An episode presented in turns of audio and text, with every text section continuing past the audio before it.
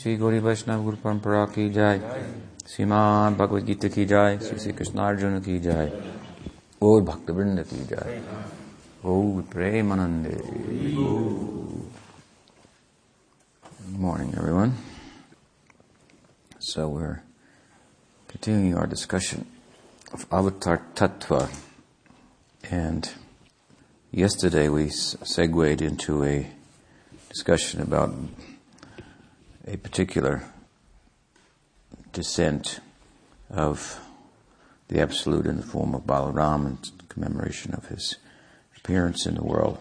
Baldev Purnim, the full moon, commemorating his appearance. And um, it's worth noting that although he makes an appearance as an avatar, he is the source of the avatars as well. And so anyway, today we begin the discussion from Bhagavad Gita, fourth chapter of the Bhagavad Gita. There's some uh, discussion of this uh, principle, avatar tattva, which um, in the context of the this section of the Gita, the first six chapters, is a kind of a tangential uh, tangent. Go, Krishna goes on a tangent here. Um, out away from the main uh, uh, discourse, and of course he loops back back into it. But um, this is so because the Avatar Tattva, of course, has something to do with the theology of the Gita, and thus far, this hasn't been the discussion. Discussion is in the first six chapters is about Tvam, about you, about us, and not about Tat about that which we are or that to whom we belong. Tat means that, but it means him also, or his, so you are his. Tattvamasi, you might have heard this famous dictum from the uh, Upanishads. Well, this is the devotional explanation of it. You are that, after all, doesn't make a lot of sense but you are His. That does make a, a, bit more sense. Uh, you are you, and He is He, and the two have the potential for a unity, but it's a dynamic unity, unity in, in love, where you and I become, if you will, we, or you and He become we. So that's a unity, the we, but uh, our individuality is is preserved at the same time enough for there to be reciprocal dealings, which is what love constitutes for the most part. So, a dynamic type of uh, unity. This is what the Gita advocates ultimately. And so the first six chapters talk about, largely about, about us, and the difference between us and what we think ourselves to be. Um, and the means to extract ourselves from that misidentification. Various means according to the level of our understanding and the purity of our heart, uh, what means will be most eff- efficacious in terms of definitively, in terms of realization, real knowing, inner wisdom, understanding our the difference between ourselves and matter. But if we are to understand ourselves entirely, that will not result just from understanding that which we are not if we are not matter, if we are not that which is perceived and has no capacity to perceive, but are the perceiver, who, by extending its its capacity of its uh, life, its, uh, its, its capacity to perceive, its awareness into material things, seems to make them come alive. Matter, in other words, in all of its forms, takes on a life as a result of consciousness lending itself to that material thing. As I've said before, if matter mattered independently of consciousness, who would know about it? Who would care? So we are the, knowers and we are the carers, so to speak. So uh, to distinguish ourselves from matter is part of the equation of coming to know ourselves. It's to know that which we are not. But what we are, in a more full sense, is to be understood as well.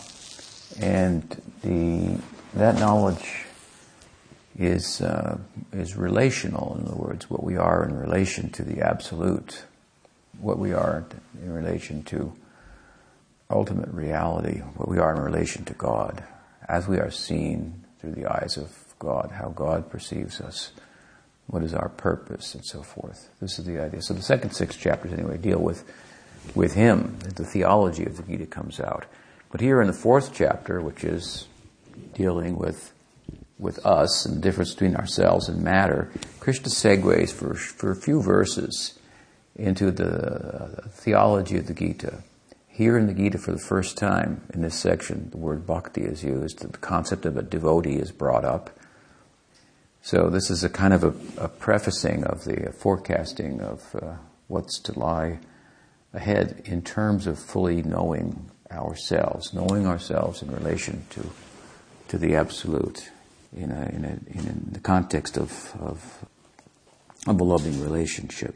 So, Bhagavan says, Imam vivashvate yogam proktavan aham avyayam vivasvan manave prahu praha manurikshakave ikshvakave bravit. So, thus far, Krishna has instructed Arjuna that there is a path of action, selfless action, and there's the path of knowing. And that the two have the same objective in mind. In that sense, they're one.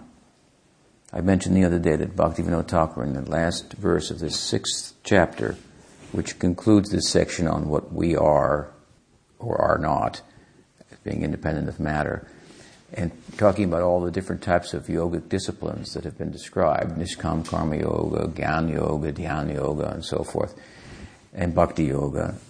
Uh, says that these all these different types of yoga are really it's all one.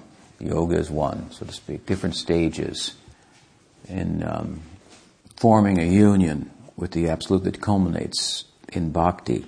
So, although ostensibly Krishna has been speaking about karma yoga and Gyan yoga.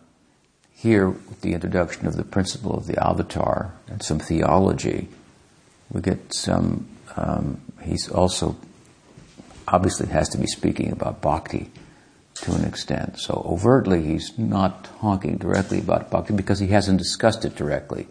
And he says here uh, that imam uh, imam vivashvate yogam proktavan ahamavyayam he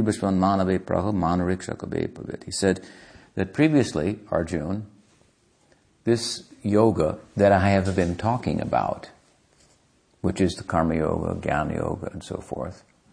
Hmm, but if we look more deeply at it or more comprehensively at it, he's talking about this yoga, which is which is uh, which is uh, understanding of Bhaktivinoda, uh, a unity that shows itself in this stage as Nishkam Karma, in this stage as Gyan Yoga, in this stage as Dhyana Yoga, and in the full manifestation of the term yoga as bhakti. So he says, this, this yoga that I've been uh, talking about, he says um, a couple of things about it. He says, proktavan aham avyayam. It's, he says that uh, it's not the first time I've talked about it. So he he's explained this to Arjuna, and he's what what he's trying to do is is awaken faith in Arjuna and his in his words and in his advices and his instruction, and ultimately in himself, because the Gita will culminate in Krishna saying, "Just depend on me." And these different types of yoga that are mentioned are, are like just kind of falling short of entirely depending on him, but they're not disconnected from that. So it's a development, as I say. The Gita works in a wonderful way. It, it speaks directly about bhakti and indirectly about bhakti so that we can see the contrast between what is bhakti, what is not bhakti, what is the results of one and the other, and so forth. So this kind of weaving between the different paths and so forth is all for the sake of really awakening faith in bhakti and in himself. So he's introducing it all gradually. And uh, if he was just to say, listen, Arjun, because uh, Krishna has a relationship with Arjun. Historically, in the context of the Leela, Arjun and Krishna are friends. Um, they're cousin brothers, they're cousins, and they're of the same age, practically. and they've met in the in the city. Krishna comes from the village, but he left the village and Leela, and he came to the to the uh, Mathura and Dwarka, Hastinapur, and here he is. Uh, uh, Arjuna is a prince, Krishna is a prince, and they're buddies. It's called Puri Sambandha. It's a kind of um, in rasa, aesthetic rapture with the absolute. Krishna has Arjuna has a particular relationship. He's a city pal, a friend from the city. Uh, and when Krishna's in the city, then his godhood is manifested, expressed more readily than when he's in the pasture and in the in the in, in the village. There, um, less uh, less less god godliness and more madhurya, more sweetness. He's more human-like, more accessible, more intimacy is possible. So Arjun is a friend, but he's a city friend, and his friendship with Krishna, Sakhya, is mixed with servitude. So Arjuna is in a way the ideal um, example of a disciple. Rupa Goswami says, Vishrambena Guru Seva. He talks, uh, when he, ex- he, explains about bhakti, uh, in Bhakti Rasamrita Sindhu, Rupa Goswami says that, oh, the sadhana of bhakti, uh, the spiritual culture of bhakti, it begins with taking shelter of a guru, and let me enumerate the different arms of that, the different limbs of this bhakti. So one is you take shelter of the guru, you get uh, instruction from the guru, you get initiation from the guru, and Vishrambena Guru Seva. You serve him Vishrambena. Vishramba means, it means with great faith, it means with, but more it means with a kind of a confidence. And confidence comes amongst friends. Amongst friends, we feel confidence. And um, we feel some, we're on equal footing. Now we're not on equal footing with God, we're not on equal footing with, with our, with our Guru, but the relationship between Arjuna and Krishna is one of friendship, as I said, mixed with servitude. So this is the ideal kind of mix. The disciple has a serving disposition towards the, towards the teacher, but the teachings, being what they are, full of affection, and, and so so it, it borders on friendship, not to the point. Uh, just it borders on in a kind of a confidence, and uh, Vishramba is the pradhan of Sakhya. Actually, it means the root of this feeling, and it's of the devotees that have this relationship with Krishna in friendship, in Sakhya rasa.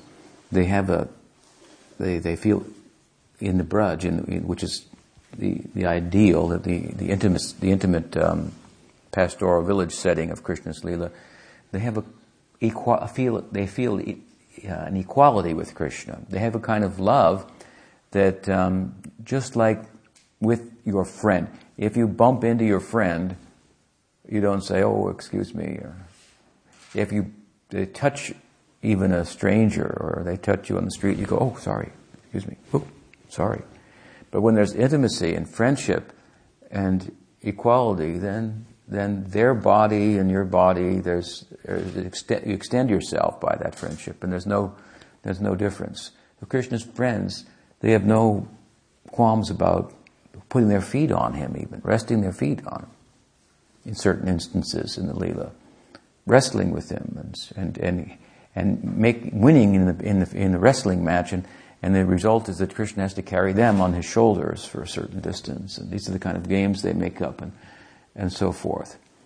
So they have no sense that he's different from us. We're equal. They think he's special. That's another thing. But, but there's a sense of uh, equality. This is the root then, Vishramba, of, of uh, this Sakhya Bhakti, which is the, the basis of the whole Braja.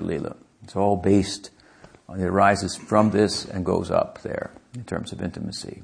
So, anyway, Arjuna is a friend. He's a city friend, and his friendship is so it's a little bit there's a little bit more sense that Krishna is God. So that sometimes they'll find some distance will be created when Krishna gives a powerful instruction or shows, as he does in the eleventh chapter of the Gita, how the whole world is contained within him. Arjuna goes, "Wow, you're God too."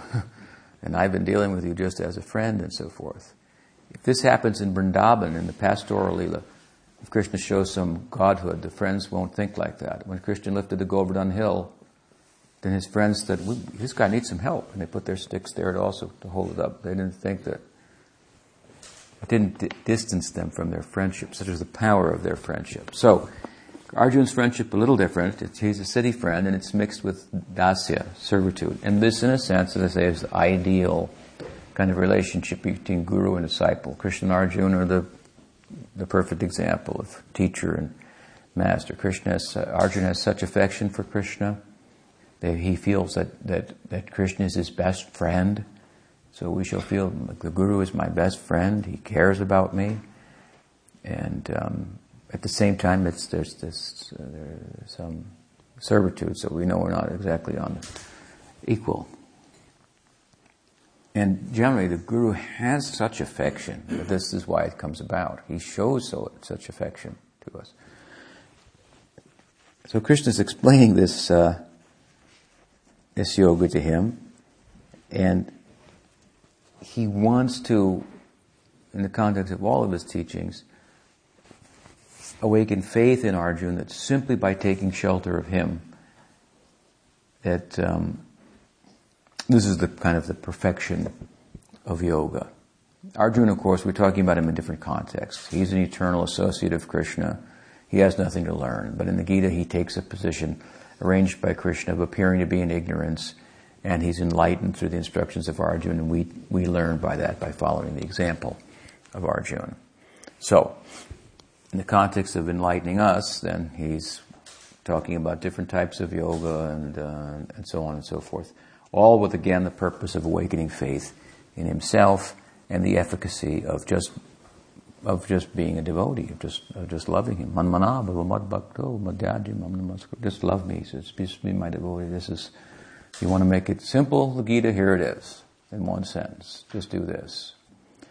But our minds are not so simple, so we may need lots of explanations and reasoning as to why that could be so and and Arjun, Krishna looks like somebody driving Arjun's chariot. Here in the Gita, Arjun is the is the warrior, and, Ar, and Krishna is driving the chariot. He's like the the chauffeur. Yeah. And the, the chauffeur is, is God. So there's some explanation is, is required. so, and Krishna's been showing Krishna's showing a fair amount of knowledge and talking about uh, yoga. And so he says to Arjun, he wants to give some history. He says, Incidentally, this yoga that I've been teaching you about, it's not a new thing. Hmm? It's not a new, new fad, he says, but it's been around for a long time.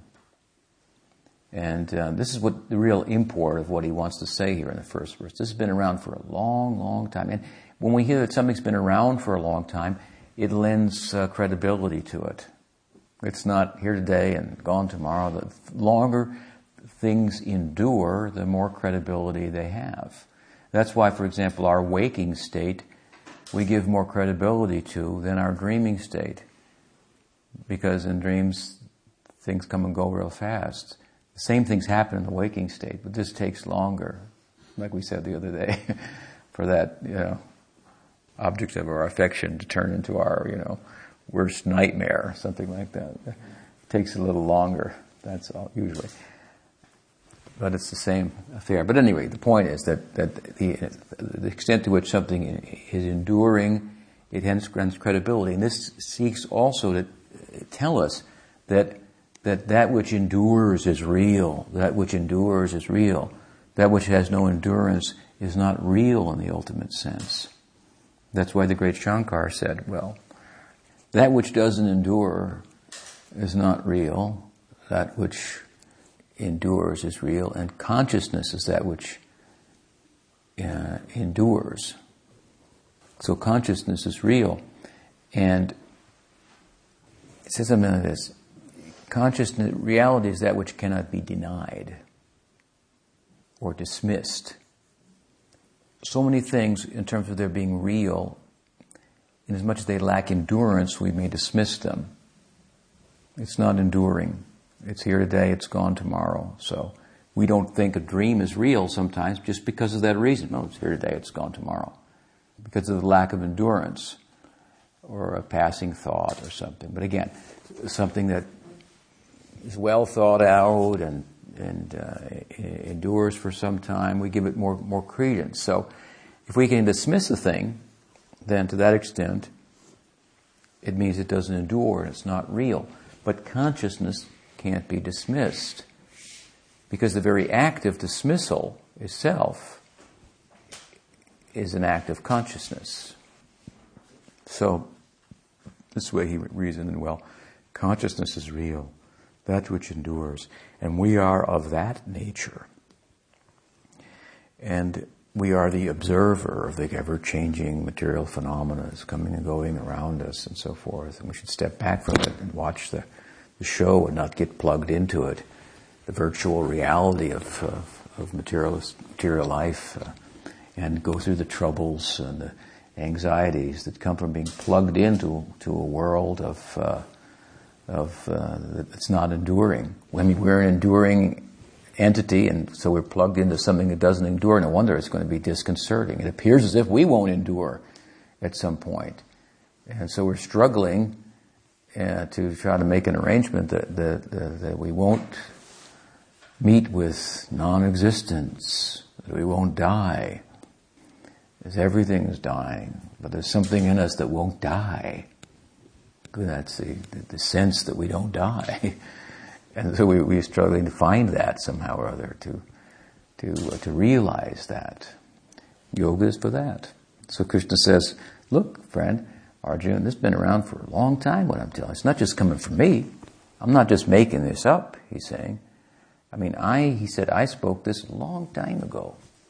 Here's some, some of the Hindu cosmology, ancient uh, Hindu cosmology comes in. The sun god is mentioned, Manu, the so-called father of mankind, and so forth. It may be hard sometimes to identify with these these figures in Hindu cosmology, given you know science and and uh, the cosmology of today. But the point here is that what that the interest in yoga, which is interest in yourself, and ultimately interest in yourself involves interest in God because our full self, as I said, will be known in terms of our relationship with God and love. This, this kind of interest, this is, this is the perennial question that arises in human society. As long as human society, civilized human society has been around, the question why has been around. And yoga is there to answer the question why. That's what it's for. And you can try to do away with this why question. I saw a debate between a theist and an atheist, and uh, not long ago, an atheist said, There are no why questions. There are only how questions. It's only a matter of time before all the why questions are answered by the how. By how. And I thought that I would have said, my question is, why do I have to listen to this? why means consciousness, that's what it means. Why? Why I am. Why I be. Why anything is. Why? What's the purpose? And science wants to tell us largely, uh, or at least some people in that community, there is no purpose, there is no meaning, it's just how things work like this. This happens and that, ha- and that happens. And there's no ultimate purpose, there's no meaning. And um, that's rather counterintuitive. And of course, they could say, well, just because it's counterintuitive doesn't mean it's not real and so forth. But my point here is, and the point of the Gita is that this question, why, will not will be around as long as consciousness is around, and consciousness is not going anywhere. Even if you create it in a test tube, it doesn't matter. It's going to say why. That's the first question it's going to ask. So you, you can't you can't uh, really uh, you can't do away with it. And it's to say yoga is there to answer believe it or not. Hmm? But people have taken to yoga to answer the question. They're, they seem, there are examples of people are, who are so satisfied with the answers that they got that they don't need anything else. Their inquiry is stopped. So when the inquiry why, which is pressing in human society, I mean, even science is trying to find why it's only a how. Why there is no why question. So you really can't get around it. You can't get away from it. And as I say, yoga is there, and this is Krishna's message in the Gita, to answer the why question. And those who have taken it up, and taken it up well, they, they're satisfied. Their inquiry, their why inquiry has stopped. And their how of how to live has also become very simple. Know, there are people, there was this, there's this one fellow who was a big atheist who admitted that there may be people living in caves who have taken to yoga. They're, you know, the happiest people in the whole world. They're just living in a cave with apparently nothing. They've found something in their why inquiry through yoga that that uh, has to be acknowledged to one extent or another. And and also, as I mentioned, um, as I mentioned before, the inquiry, the nature of the yogic inquiry that um, Arjuna is being encouraged to make here, really, in these chapters, and that Krishna is, is answering to, is a very objective uh, inquiry. In other words, if you are to take up yoga, you have to, it's a radical uh, approach to objectivity. After all, it, it's, it, involves detachment, doesn't it? In the context of bhakti, as I said, it involves letting go of things that aren't favorable to bhakti, so that's some kind of practical detachment. And a controlling of the mind and the senses and so forth. This is uh, a radical approach, as I say, to uh, objectivity. Because if you're attached to something, then you can't see it for what it is, right? Mother called or named her blind son uh, lotus eyed. She couldn't see that he was blind. She saw his eyes like lotuses because she loved him. So the subjectivity that like for example, science wants us to step back from stop being an emotional and having your psychological needs. Let's be objective about it and so forth, which is all fine and, and all. But it, yoga is a very radical approach to objectivity. It's, it means you, not just in the lab in your life. Like I said, how you sit will depend on how you walk. That is the teaching of the Gita. When Krishna begins to speak about sitting in the sixth chapter, he, he, he introduces it by saying, you can't sit unless you walked properly. In other words, unless you walked in the world in a different way, not after that carrot, the fruit that's motivating the whole world to work, but with detachment from the fruit, hmm, not carrot chasing, that kind of working. That unless you've walked in that, in that way, which results in the purification of the heart, you can't sit. So it's, it's really asking you to be very uh, radically uh, objective and become detached from all the from the whole identity that you have that comes from attachments. The identity is subjective. I'm a scientist. It's a subjective identity. Right? Coming from different attachments. You want to study in a certain way and learn. And, and he's, a, he's also a father, or she's also a mother and a wife. And I'm a father because I'm attached to my children. I'm a son because I'm attached to my my, my parents and so forth. Our identity, materially speaking, is based on our attachments, and yoga calls for us to step back from these attachments because it's giving us an unclear, distorted picture of what we are and what there is in life. We're attached to things, we want to use them for our mentally conceived purpose, and they have a purpose of their own that's greater than what we can think of how to use them for. So we kind of take the life out of them by identifying them only in relation to our uh, mental and sensual sensibilities. So it's a very radical approach to being objective. You know, you have to experiment on yourself. You have to, um, and, and as I say, and those who take it up radically, in, in the context of trying to answer the why question, they, they've answered it. They don't need any more answers. Nothing can, nothing can sway them from their their persuasion. They have no, they, they have no doubt. And they demonstrate that because what you know will be determined by what you do. And that goes for bhakti too. this isn't just for entertaining here. Hmm? If you know and you understand what the Gita is talking about, then there should be some action that follows that. We're not you know, just here just fill our heads with some information, but to, in, to uh, inform us and, and affect, change our hearts. So where our heart is, that's where we're, where we're going to go and what we're going to do and so forth. So these kind of sessions, gatherings, retreats, and so forth should generate a, a, a foster a serving disposition in us, coming forward and participation and uh, self-sacrifice, giving, and all which are at the basis of uh, of love and bhakti. So Krishna wants to say here by, by saying, I taught this a long time ago to the sun god, and he taught it to the Manu, and without getting you know, distracted by a, a cosmology that might be difficult to understand unless you look at it in a subtle yogic sense and so forth. The, the overriding point here is that this has been around since forever. And it's the question, this yoga is the answer to the question why and it's, it's, it's rooted in the very basis of existence, which is rooted in consciousness, without which there is no experience of existence. There might be an existence independent of consciousness, but hmm. but if we speak about a conscious experience, then this question why arises. So yoga is to answer that, and Krishna says, so this has been around a long time. This is the, the real perennial philosophy.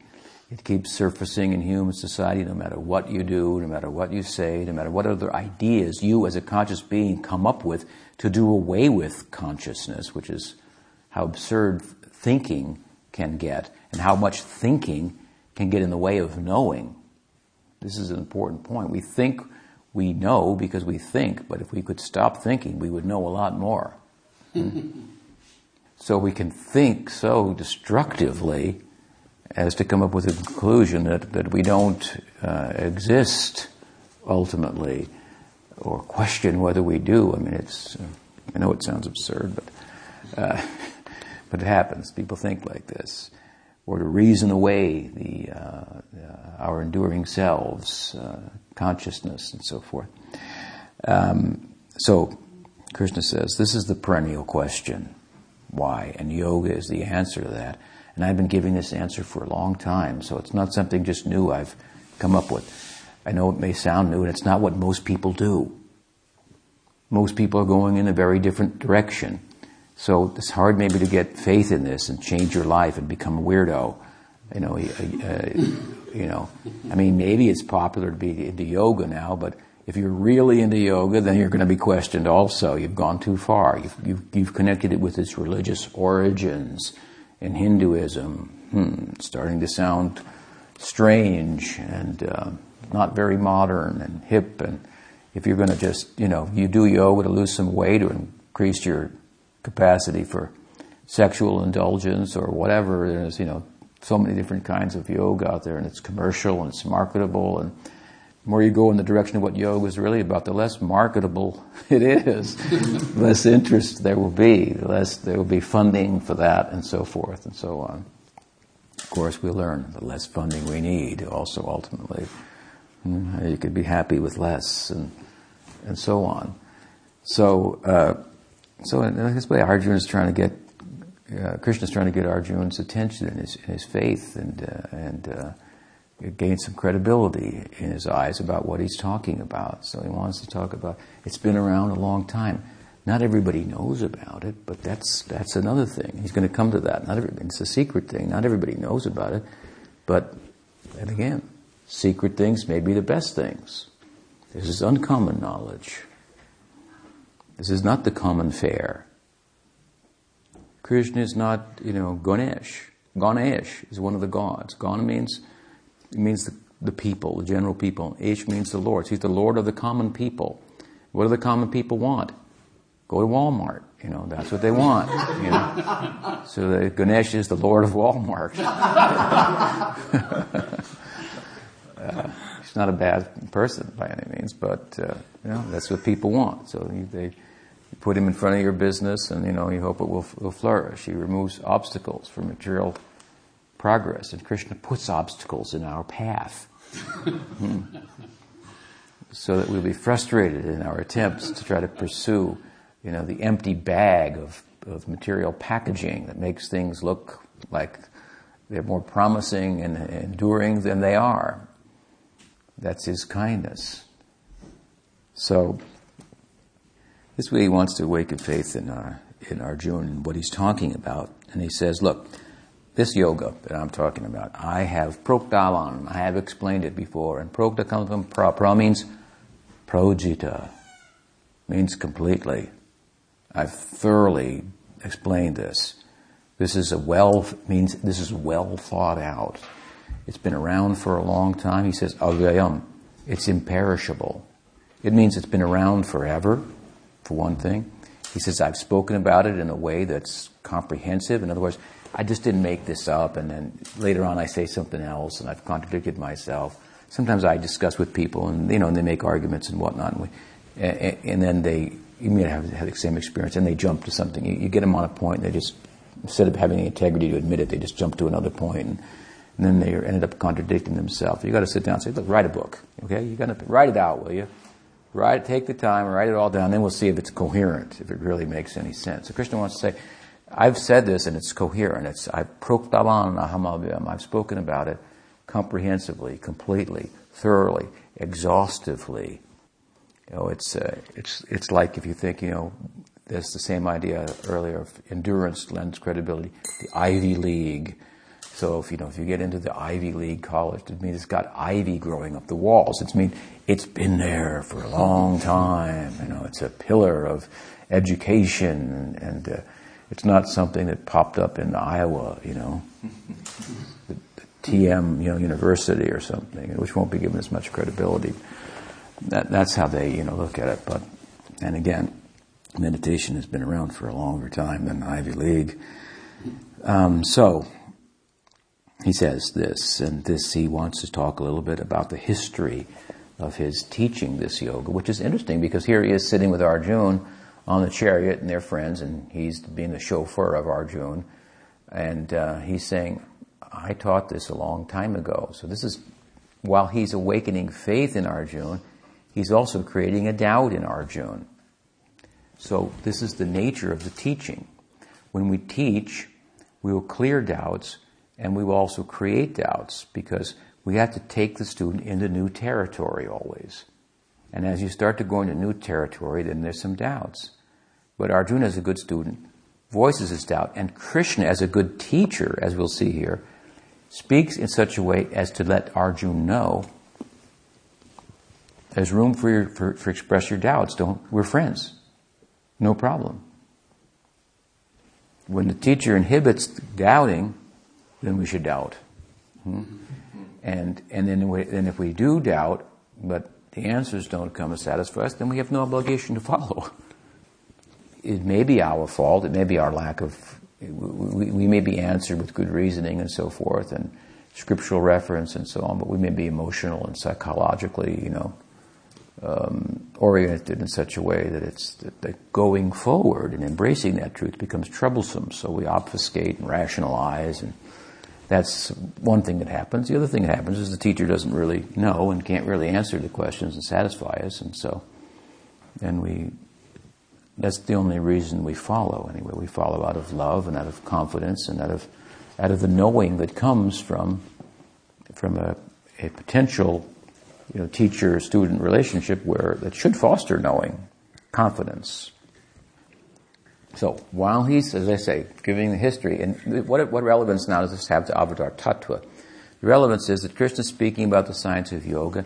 He speaks about how it comes to this world, and that's a t- type of descent, isn't it, of of the Godhead, you know, to of the Absolute to us into the relative world, to take us out.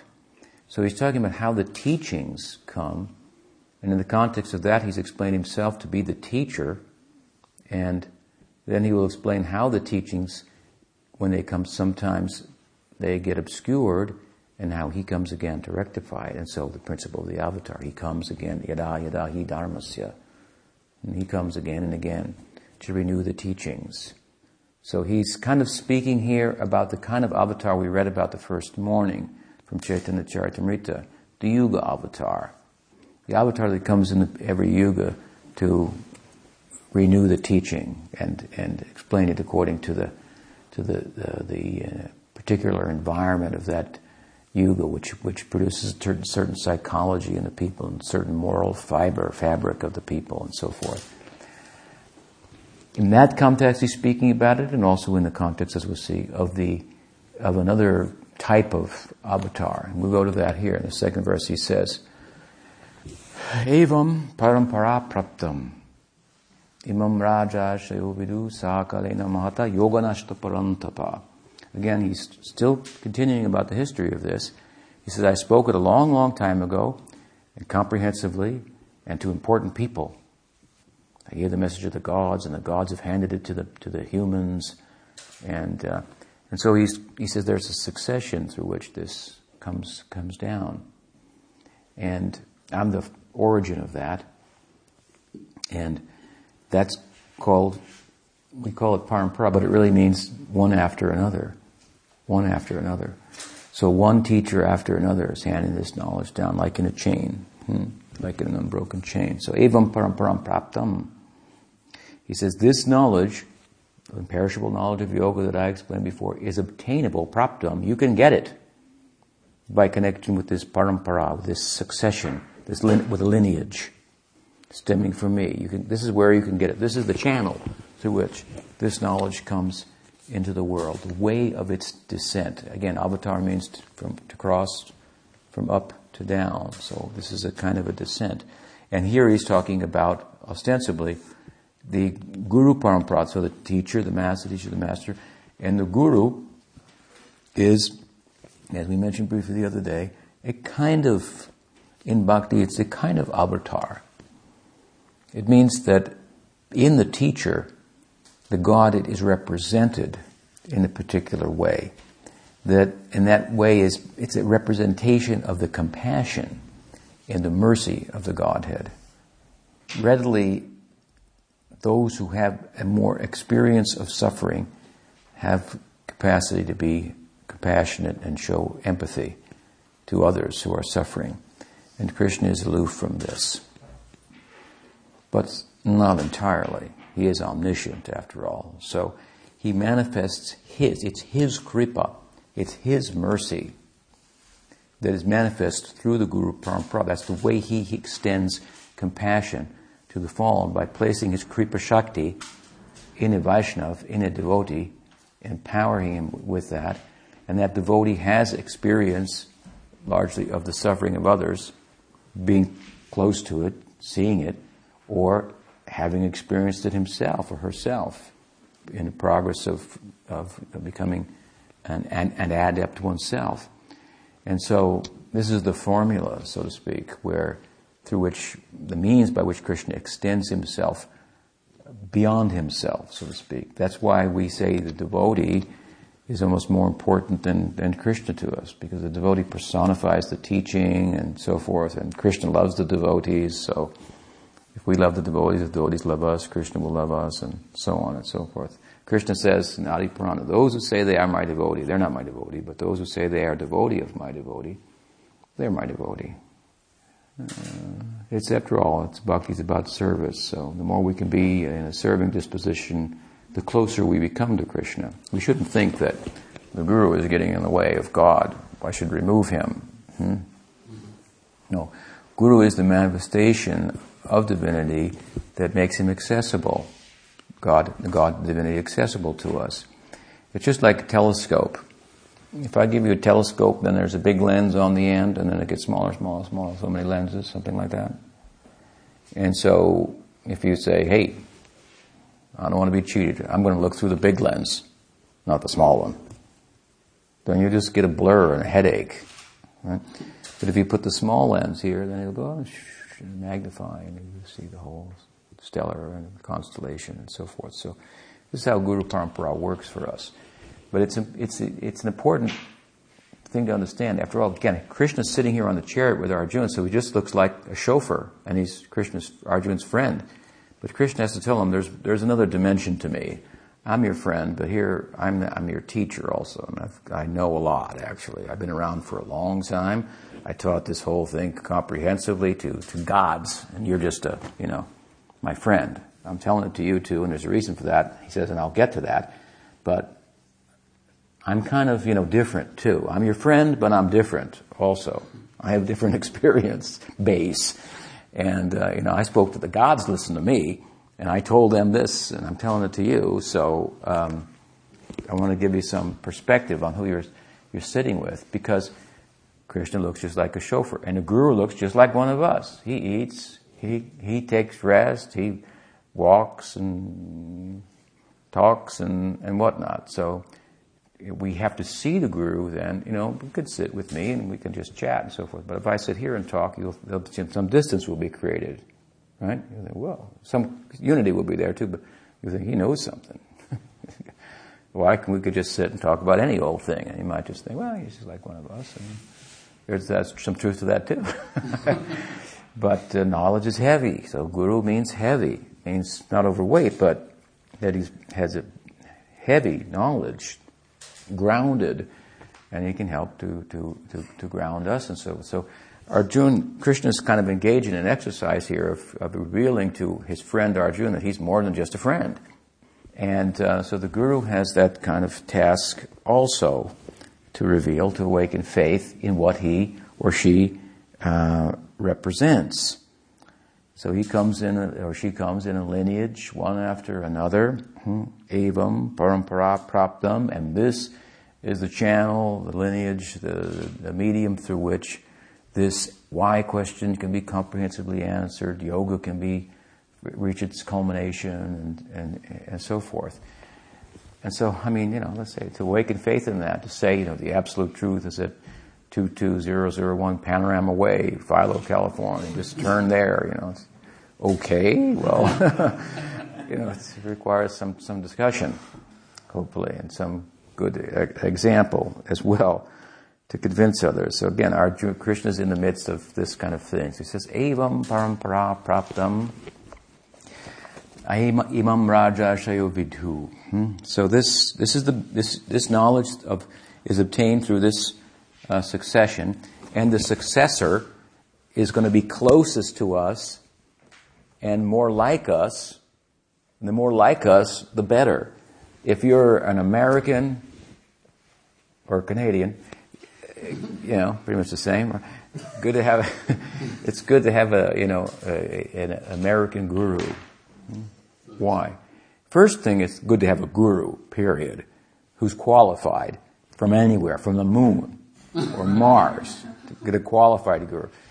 That's the absolute principle. If you can get one that's also from the same country you're from, then there'll be a same psychology, and he'll know your psychology better and the cultural context will, which is similar to both student and teacher, will facilitate the explanation of the whole thing that much better. So, but the closer the guru is to us, the more something he has to he has to uh, make more of an effort to awaken faith. Because if he's some old guy from India with a long beard and doesn't talk your language, and then you don't know what you know, you think, wow, he's you know, oh, must be special. He might be. That's true, but but there's some distance created by that, you know, by age and by culture and language barrier and so forth and so on. So you kind of like, so there's a, there's a, there's an advantage in one sense, and it's, you might more readily, faith might be created because you can't check him out. Hmm? in so many ways. If he, if you ask a question and he answers in a different way that doesn't quite answer your question, you just think, well, I guess he, he didn't, you know, he wanted to answer it in a different way. My question wasn't meaningful, you know or you, or you have to think, I guess he didn't understand my question. Probably doesn't, English isn't his first language. And then if you start thinking like that, you start thinking, well, the guru is not great. He, so these kind of issues come up. But point is that if the guru is relatively close to us, like in culture and so forth, um, and uh, country of origin, if you will, materially speaking, there's an advantage to that if he's qualified or she's a qualified person, they can create the requisite faith by their example, by their um, knowledge and teaching, and then because there's a commonality there, that there's a better that better facilitates the communication of the concepts. So the guru who's closest to us will appear, in one sense, the most ordinary, but that's, that's how, just to, to use another example, the Guru is Krishna, and Krishna empowers a devotee to act in a representative type of a way and show his compassion hmm, to other souls. And so Krishna's maybe on the altar, there he is, and the Guru's right, uh, you know, amongst us and so forth. Um, but the fact of the matter is, Krishna has come to us the, in a Guru more readily than he has through the deity. After all, the deity, for the most part, doesn't talk, right? As we said the other day. But the Guru is talking, he knows us, he cares about him, he asks questions. Krishna, the deity, spoke these things, but he's not asking questions these days. But through the Guru, he's asking, Do you understand? So, what, how, how do you understand? And so, through, he's, Krishna, through the Guru, is coming after us more readily. So, we should really pay attention there. That's my own experience. I gave my everything to my, my Guru, and that's whatever credit I have for whatever I am. That's due to the, uh, my Guru's mercy. So I recommend the same thing. And there's no law on this. If you feel that someone is your Guru, really, and you feel, scriptures say we must have a Guru, but it's not a law. It means I must have it. I've heard it here, and I just must. I got to get a connection here. I feel this is good for me. I feel my life will will, will be enhanced beyond my uh, expectations or my, my previous uh, notions of what my possibilities were, and therefore I'm, I've got to attach myself here. I've got to make a connection here. That kind of must, a must that comes from the heart, naturally, hmm? in a compelling way, out of love, the love, the, the must of love, not of law. And, um, you know, what do they call it? Social pressure, peer pressure, and intimidation, and so forth. And, you've been coming for a while, you know. I think you should get initiated, you know. you should be, you should be a member, you know. You should be careful about that. People uh, explain it, exemplify it in such a way that people will love to follow it. So, he says, Krishna says, this teaching is descended through the parampara, through a, one after another, imam, mm, evam parampara praptam imam raja shilvidu, uh, as I said, I spoke to, to the great Rajarshis, the mystics, seers, and and uh, sages and uh, kings and so forth. And then he says something very interesting. He says, Sakalenaya mahata yoganashta parantapa. He says, but over time, over kal, time, the influence of time, this science, if you will, of yoga, addressing the why question, the original question, of human consciousness that will always be there as long as there's humanity. That question, that science to answer it, it gets yoga nashta, that, that yoga gets nashta, it gets obscured by the influence of time. And so, the implication is that by this parampara system, I renew the teaching. I come to shed new light on it and restore it in its original purity and so forth as it may be obscured or distorted by time's influence. Now you may think, well, how can something that's imperishable and it's the divine truth get obscured by time? Well, you know, Krishna himself has identified himself with time, so that's his own arrangement. You can look at it like that. He's playing hide and seek with us. Here I am, and now I'm gone. Now I'm over here. Hmm. See me here. Now I'm over. So so he initiates the teaching and by his own arrangement, by Kal, by time's influence, ultimately he's in the background of that. It becomes distorted. And that means opportunities to renew it and bring new light to it arises. And so the next you know, acharya, teacher, comes in the line and speaks about it in a new way, and almost in a way that people who have who have attached themselves to it but misunderstood it and turned it into something less than what it is, a formal affair, uh, religious fanaticism, or something like that. The new renewal of the teaching comes in such a dynamic way that those people often can't even identify it as the same teaching that they were initially drawn in by. So some changing, some, some, but not of principles, but of details and so forth is there.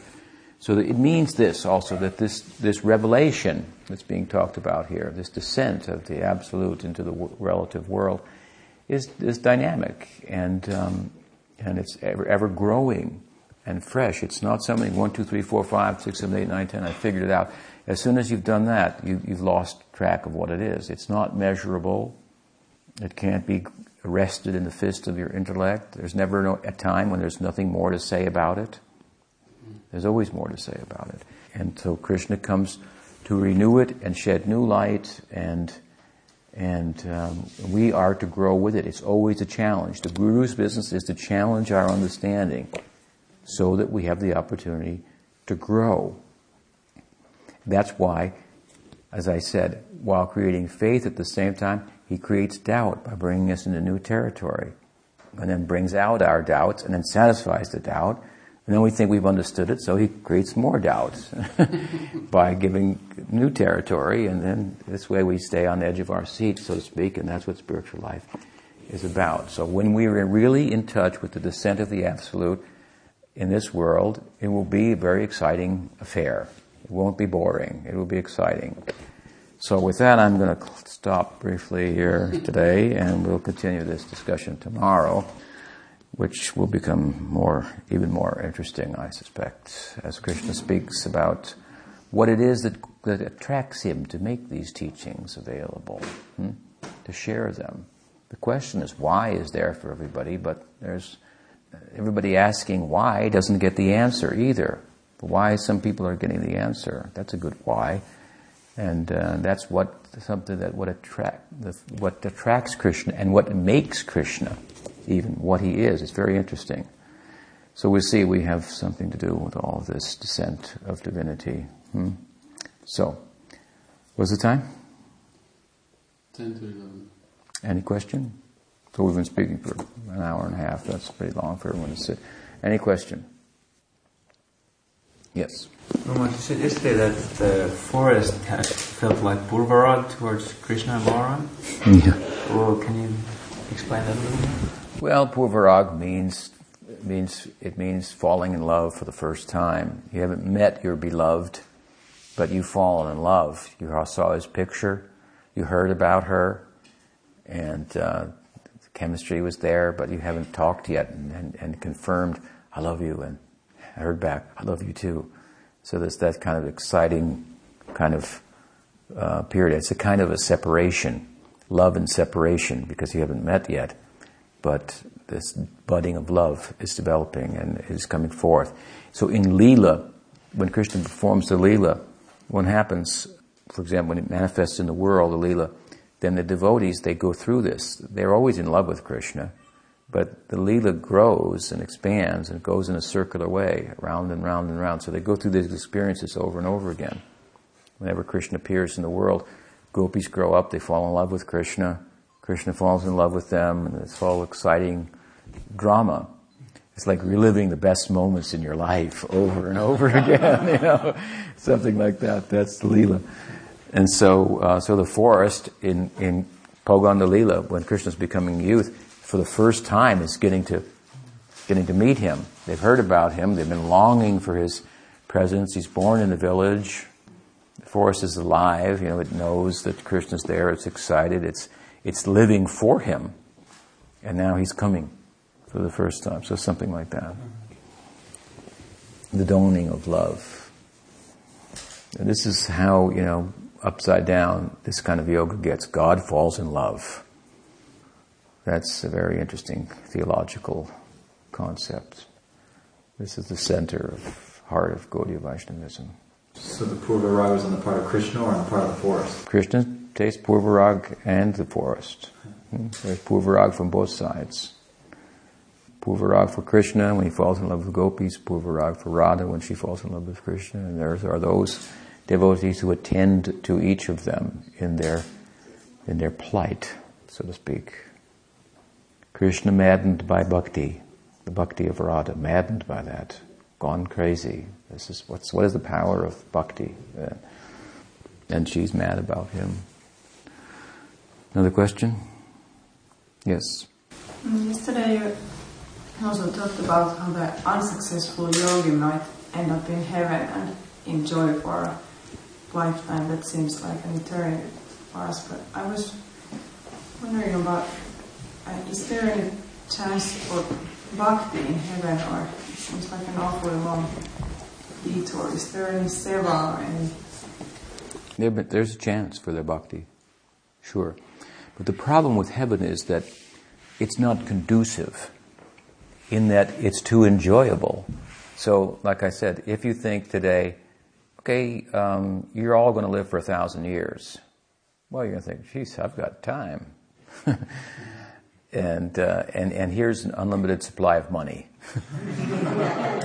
So, you know, not that people complain, people are going to be running to the yoga ashram, you know, for, out of, there's no negative impetus. Hmm? There may be some positive impetus, but in the beginning, largely our yoga pursuit comes from negative impetus. A failed relationship, we lost our job, or we're just like, life just isn't working for me, which is good, because it, it doesn't work, materially speaking. We're like a fish out of water, so some negative impetus is there and pushes us in a direction. The more that we accumulate a samskara, a tendency for bhakti over lifetimes and so forth, then we'll find someone's coming out of positive impetus because they've arrived at that stage. But in the beginning, negative impetus will be um, greater. So in heaven, there's no negative impetus. There's no karmic implications even. In other words, if you, you can enjoy unlimitedly, and there's no there's no repercussions for it even. So that's why it's like looks like it looks at a glance like that's where to go. Go there with my friends and family and just enjoy forever, and there's no repercussions like there are here. So I'll sacrifice here to go there. So there's not a lot of impetus. But if one has enough bhakti sanskar, for example, and they're only going there because they have a little propensity for enjoyment left, the Christian wants to just drown that out completely. It just floods them with it. And then there are instances where from heaven they go, they enter the Leela when Krishna descends and performs his pastimes. So those are certain types of developed yogis. Another question? Yes. I heard you said that in the long run, even Vaishnava aparadha uh, fades out because maybe that Vaishnava was offended uh, dies or you just cannot apologize. And it makes sense in that context, but I wanted to hear your explanation. Well, that's actually the second half of Gopa's question that he forgot that he asked, and I knew there was a second part. It leads to it anyway, but he forgot that he asked it. So when I asked him about it, he said, Well, what if the Vaishnava doesn't acknowledge being offended? Comes to mind when you ask the question. But, but Krishna acknowledges, My devotee, you may have offended him like this. The devotee won't think you offended me. He's not like that, or she's not like that for the most part. But Krishna will take offense. So it said the dust of the feet of, of the devotee takes offense. That also means that the devotees of the devotee will take offense. Someone may offend my guru he may think, oh, that's, I don't take that seriously, but we will take it seriously, what that person did. And so we're upset. So we have to be satisfied. Hmm. So if the guru, that guru or saint passes and it's not rectified, then you can rectify it through the others through the dust of his feet, so to speak, the people who have attached themselves to him. Or in time, time heals all wounds, something like that. That answer your question?